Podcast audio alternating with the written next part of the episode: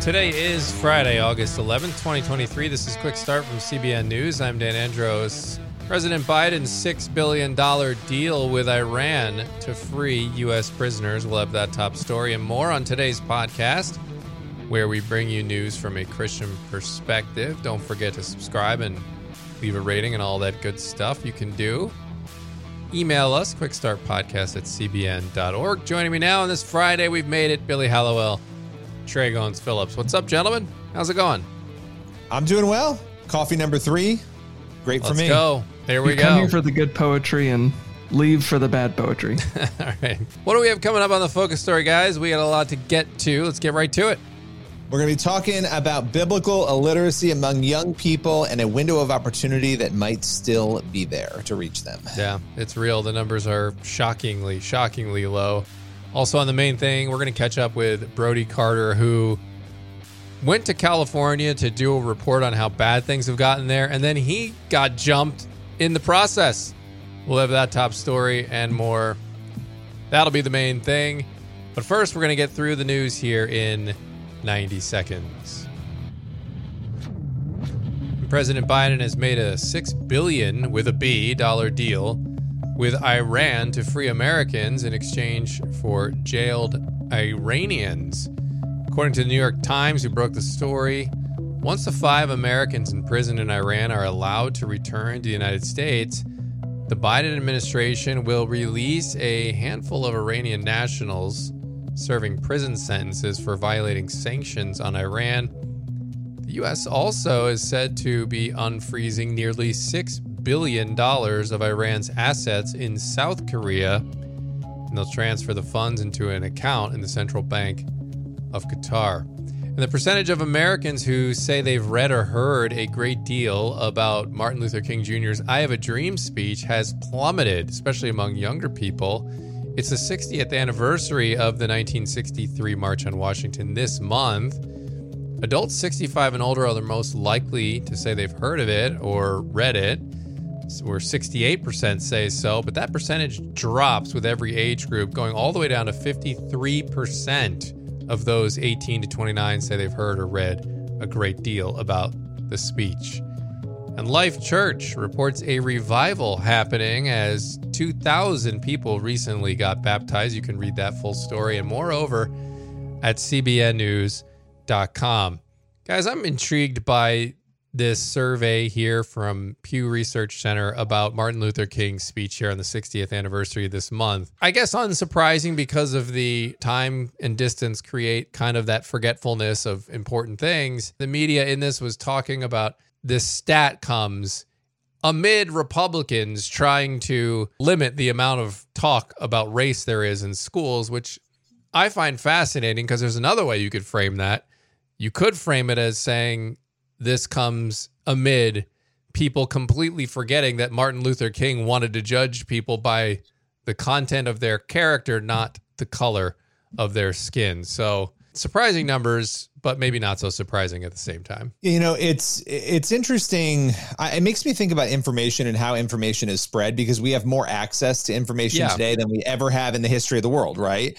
And you have Martin Luther King's speech, which is something that should be taught. It's not that people don't want to discuss race at all or the past; it's that they don't want to discuss it through a lens that is unfair, um, that doesn't take into account what the past was and the progress that we've had. Um, not that things are perfect. I think there's a real context there that's missing from what you just read. Um, but you know, I don't know. I just I go back to that information because that overload of information I think has taken away shared experience. Right? Martin Luther King's speech is a shared experience. It's a piece of information with a historical benefit to all of us, and so it makes you wonder what else we're missing in this influx of information that we're taking in. Yeah, for sure. And I think also with the Martin Luther King story in particular, I think it really just shows where we are as a culture and what our propensity is as a society. Uh, you know, during that when during the civil rights movement, there was Martin Luther King, which all, a lot of what he said was so rooted in scripture and rooted in biblical truth. And then there was a, an angrier side of that civil rights movement too. And it seems like we've gone that direction. Like we would rather give into the divisiveness. We would rather give into uh, the anger and sowing that discontent among people. And I think we could apply that to really any issue at all. Uh, and I think with, like you were mentioning, Billy, we have access to more information than we ever have before. But I think also our attention spans are much shorter than they've ever been before. And I think the stuff that's divisive and can well up resentment and drive anger and get us all emotionally worked up. That's the stuff that's attractive. So we just go with that and we miss out on so much other shared experiences that we have and so much such rich content that we we lose because of uh, our own I think propensity to sin and that's all of us. It's not like Christians or non-Christians. All of us are just as susceptible to it. Yeah. It's indicative of the times here like you said Billy there's so much access to that information. But at the same time there are so many more voices pushing narratives and it seems like we're getting shoved into our various teams. So it's difficult to even objectively look at a speech like Martin Luther King Jr.'s I Have a Dream speech, which everyone just resonated with for the longest time, saying, Yeah, that makes a lot of sense. Like, let's judge people by the content of their character, forget what they look like. And then now we're hearing a different message which is one very much centered around our race and putting our race at the middle of everything. And it's not that you would ignore it, you know, it's not that you want to ignore these issues that have happened based on race, but the goal is to be not treating each other based on how we look. But it, it seems like there are a lot of people right now pushing the exact opposite. Well, there's a gracelessness, right? Yeah. That we don't, there's no grace, there's no forgiveness, there's no, and this started with cancel culture. It's been going on for a long time, but I think it's infusing everything now because we don't want to forgive the past. It's not a matter of forgetting the past. We shouldn't forget the past. We should remember it to not repeat it, but we don't want to forgive anybody for it. And not only that, we want to hold people accountable now. And I think that's one of the challenges with all of this that if you don't take the right approach to it, it breeds more anger, more frustration, more yeah. disconnectedness. And that's that's what we've been watching and it's clearly not the path forward. Bitterness is clearly a sin in scripture and it's something that we're urged to let go of. And it, like you said, it seems like that's what is being pushed right now. And they're very anti biblical ideas gracelessness, um, being angry, being bitter, vengeance, all of those things are not biblical and are not justice, despite what um, many people la- label it as. So, all right, we're going to move over now to the focus story. And the newly released fifth chapter of the State of the Bible 2023 report reveals a steady decline among young people engaging with Scripture. But there may be a sliver of hope in the story. What's the uh, what is the story here? Yeah, well, let's let's start with the negative, and the negative is that there is a decline, as you said, in engagement. You had, you know, 14% of Gen Z in 2021 saying that they were Bible engaged, Scripture engaged. That went down to 12% in 2022, and then 10% in 2023. So again, this overlaps with a lot of the COVID declines we saw with spirituality. So that's the negative, but the positive, and this is interesting there's one statistic here that I think we have to know 44% of Gen Z adults, and these are people between the ages of 18 and 26, they are either very or extremely curious about Jesus and or the Bible.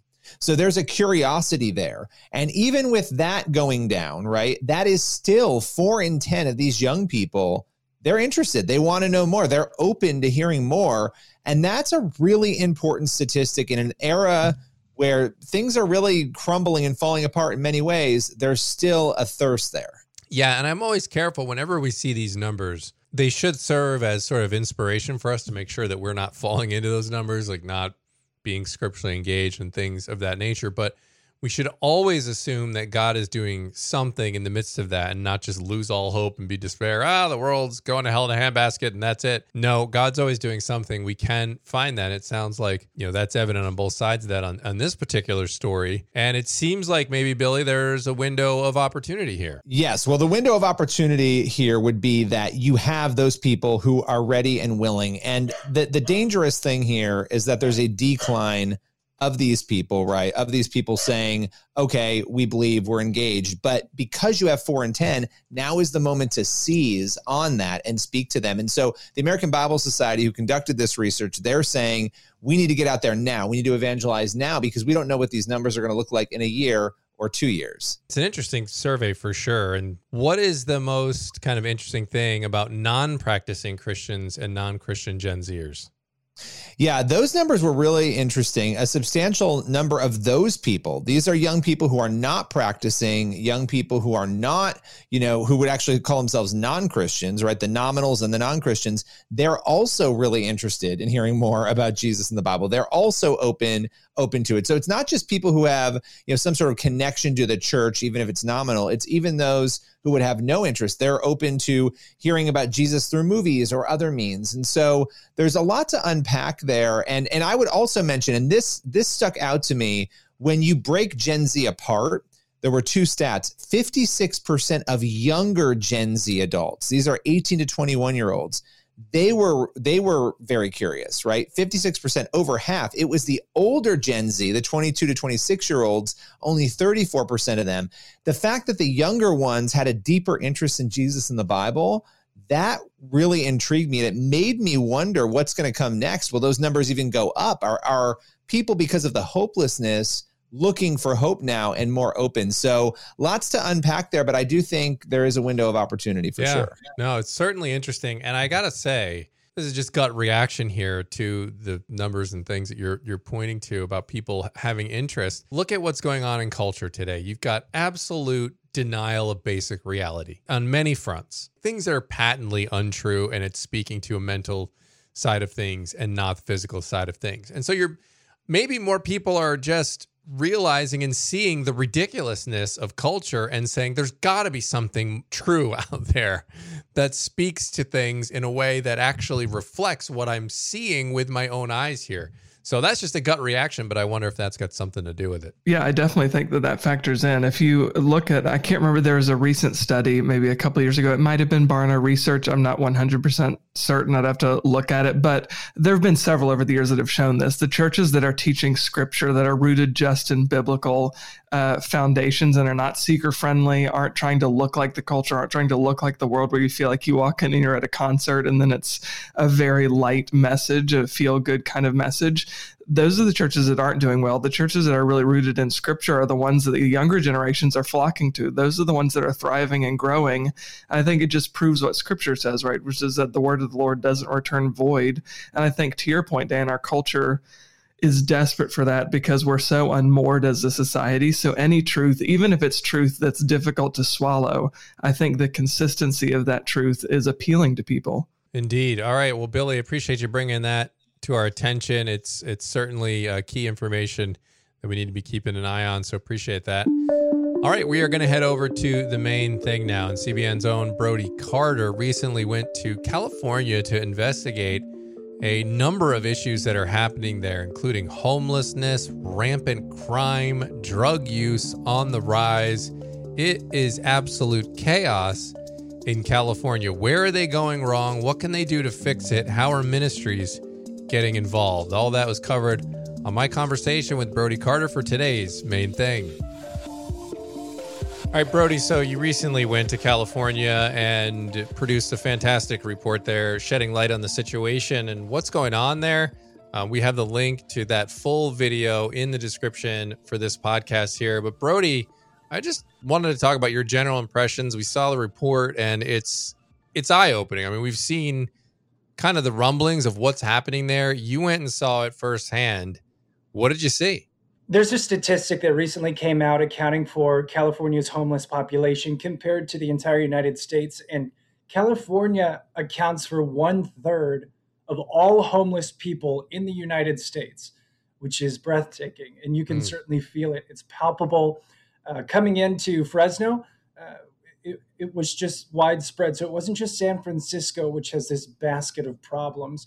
Uh, you would see people camped out in front of the Sac- Welcome to Sacramento signs. There was people in alleyways in San Francisco, uh, just right outside of public dwelling spaces and on the sidewalks. It was just a really sad uh, situation and reality for the people of California. And you start to wonder because they're it's not for a lack of trying that this problem hasn't gone away, right? There's there's tons of nonprofits there. In your report, it's even mentioned that maybe there's too many, um, and that I think the one person you interviewed said that she'll go as so far as to say that some of the nonprofits don't even seem like they want to fix the problem because it's a cottage industry for them to get funding to try to help it. So there's lots of efforts happening to stop this.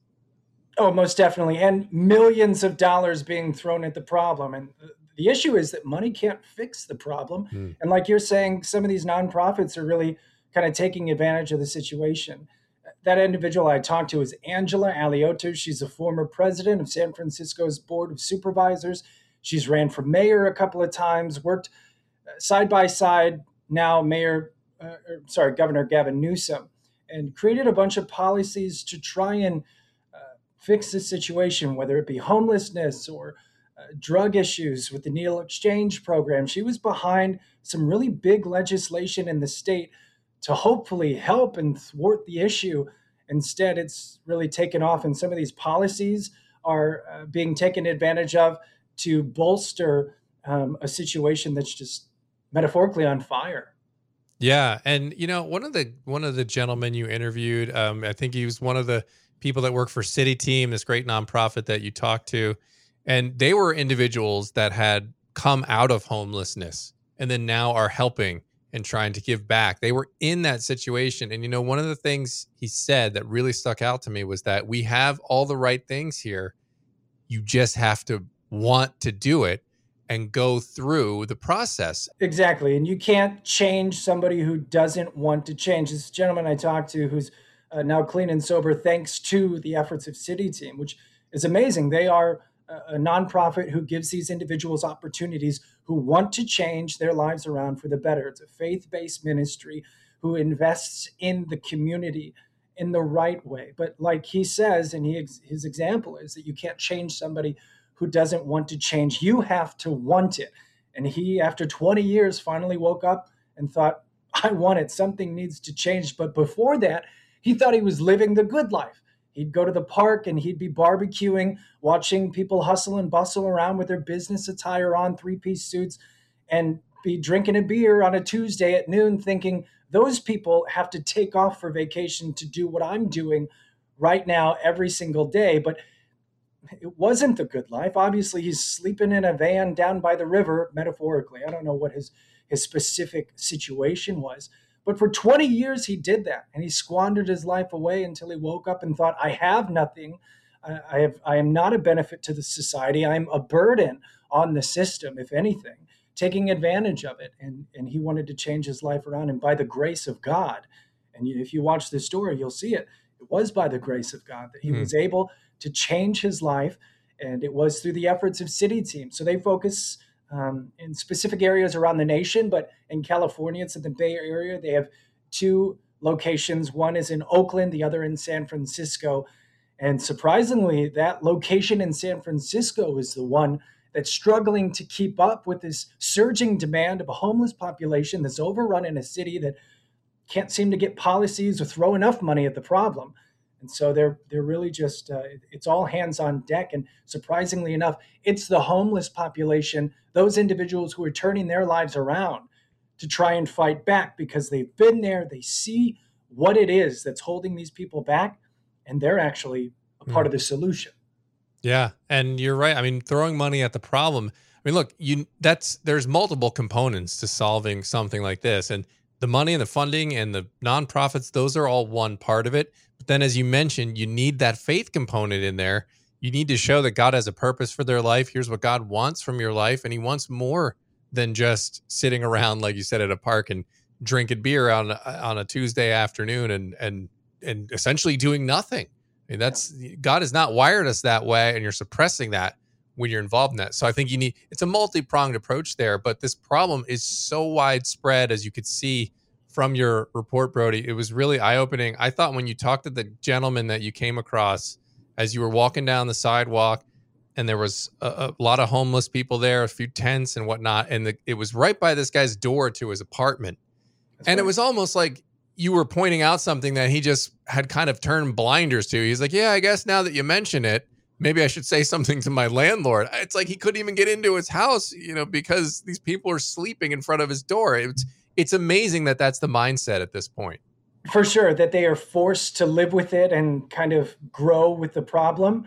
That was Joseph Lala. He's lived in San Francisco his entire life, pretty much California resident, living in San Francisco and having to physically step over homeless people who are either passed out drunk, not waking up and, and kind of disoriented because of drug use from the night before. And it's happening right outside of his front door. It was mm. insane. It was absolutely insane. crazy. Yeah. Well, Brody, what, what was kind of like your main? T- we got to we're getting short on time here, so I just want to get. I, would encourage everyone who hasn't seen it to go watch the full report. It's in the it's in the description of this podcast. But Brody, what was kind of like your main takeaway from your whole trip and your report out there? I didn't feel safe. So we almost we almost ran into a situation ourselves. It's not in the story. Uh, my videographer and I uh, had a chance to go see. Uh, it was actually in Oakland, uh, which gets a pretty bad rap just for the homeless population and the drug issues. But uh, there was almost a smash and grab situation that I was part of. A guy pulls up behind uh, the vehicle that we had rented out and parks behind us, throws a ski mask on, and kind of gives me a look. Now I'm a big guy. This guy was probably half my size. Um, and I think he drove off because I approached him and told him, You got to keep moving. We're leaving. Luckily, and I believe by the grace of God and just perfect timing, um, God's timing to get us out of there safely, that man rolled off. A pedestrian looked my way and said, You saw that guy? I said, Yeah, of course. I just told him to get going. He said, He's coming back. He's been on this block for weeks and smash and grab, smash and grab this petty crime throughout the state of California, uh, because of some of the propositions in place, making theft under a thousand dollars basically a slap on the wrist. Yeah. Um, it's just a safe haven for throwing throwing your life away or, or, or making bad decisions that um, are really bad for the entire state of California. Yeah, mentioned in there the the leniency on those is really creating a license to steal yeah. as uh, one of the guests said on on your uh, fantastic interview. Wow, I'm, I I hadn't known about that situation. I'm really glad you came out of that because those you don't know what somebody's armed no, with. You don't know what their intentions are. It's very very dangerous. For sure, and don't get me wrong. The city, from a macro lens, was beautiful. But you go yeah. down some main arteries and some hidden alleyways, and you see some desperate situations. Yeah, absolutely. All right, Brody Carter, CBN News. Thanks so much for sharing a little bit behind the scenes and uh, of your report here. Appreciate it. Thanks for having me.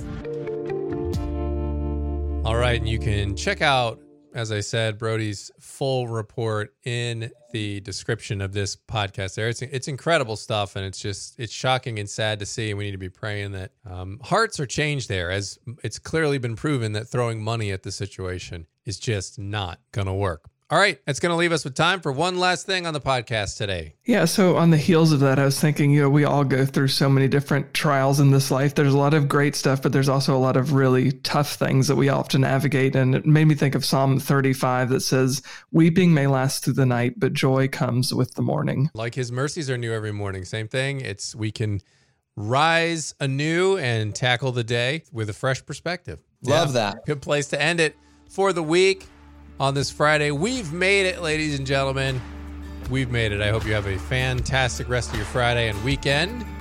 The Lord willing, and that creek don't rise, we shall return on Monday. Get yourself on over to cbnnews.com and faithwire.com for more news from a Christian perspective. We're glad you're here. We'll see you next week. God bless.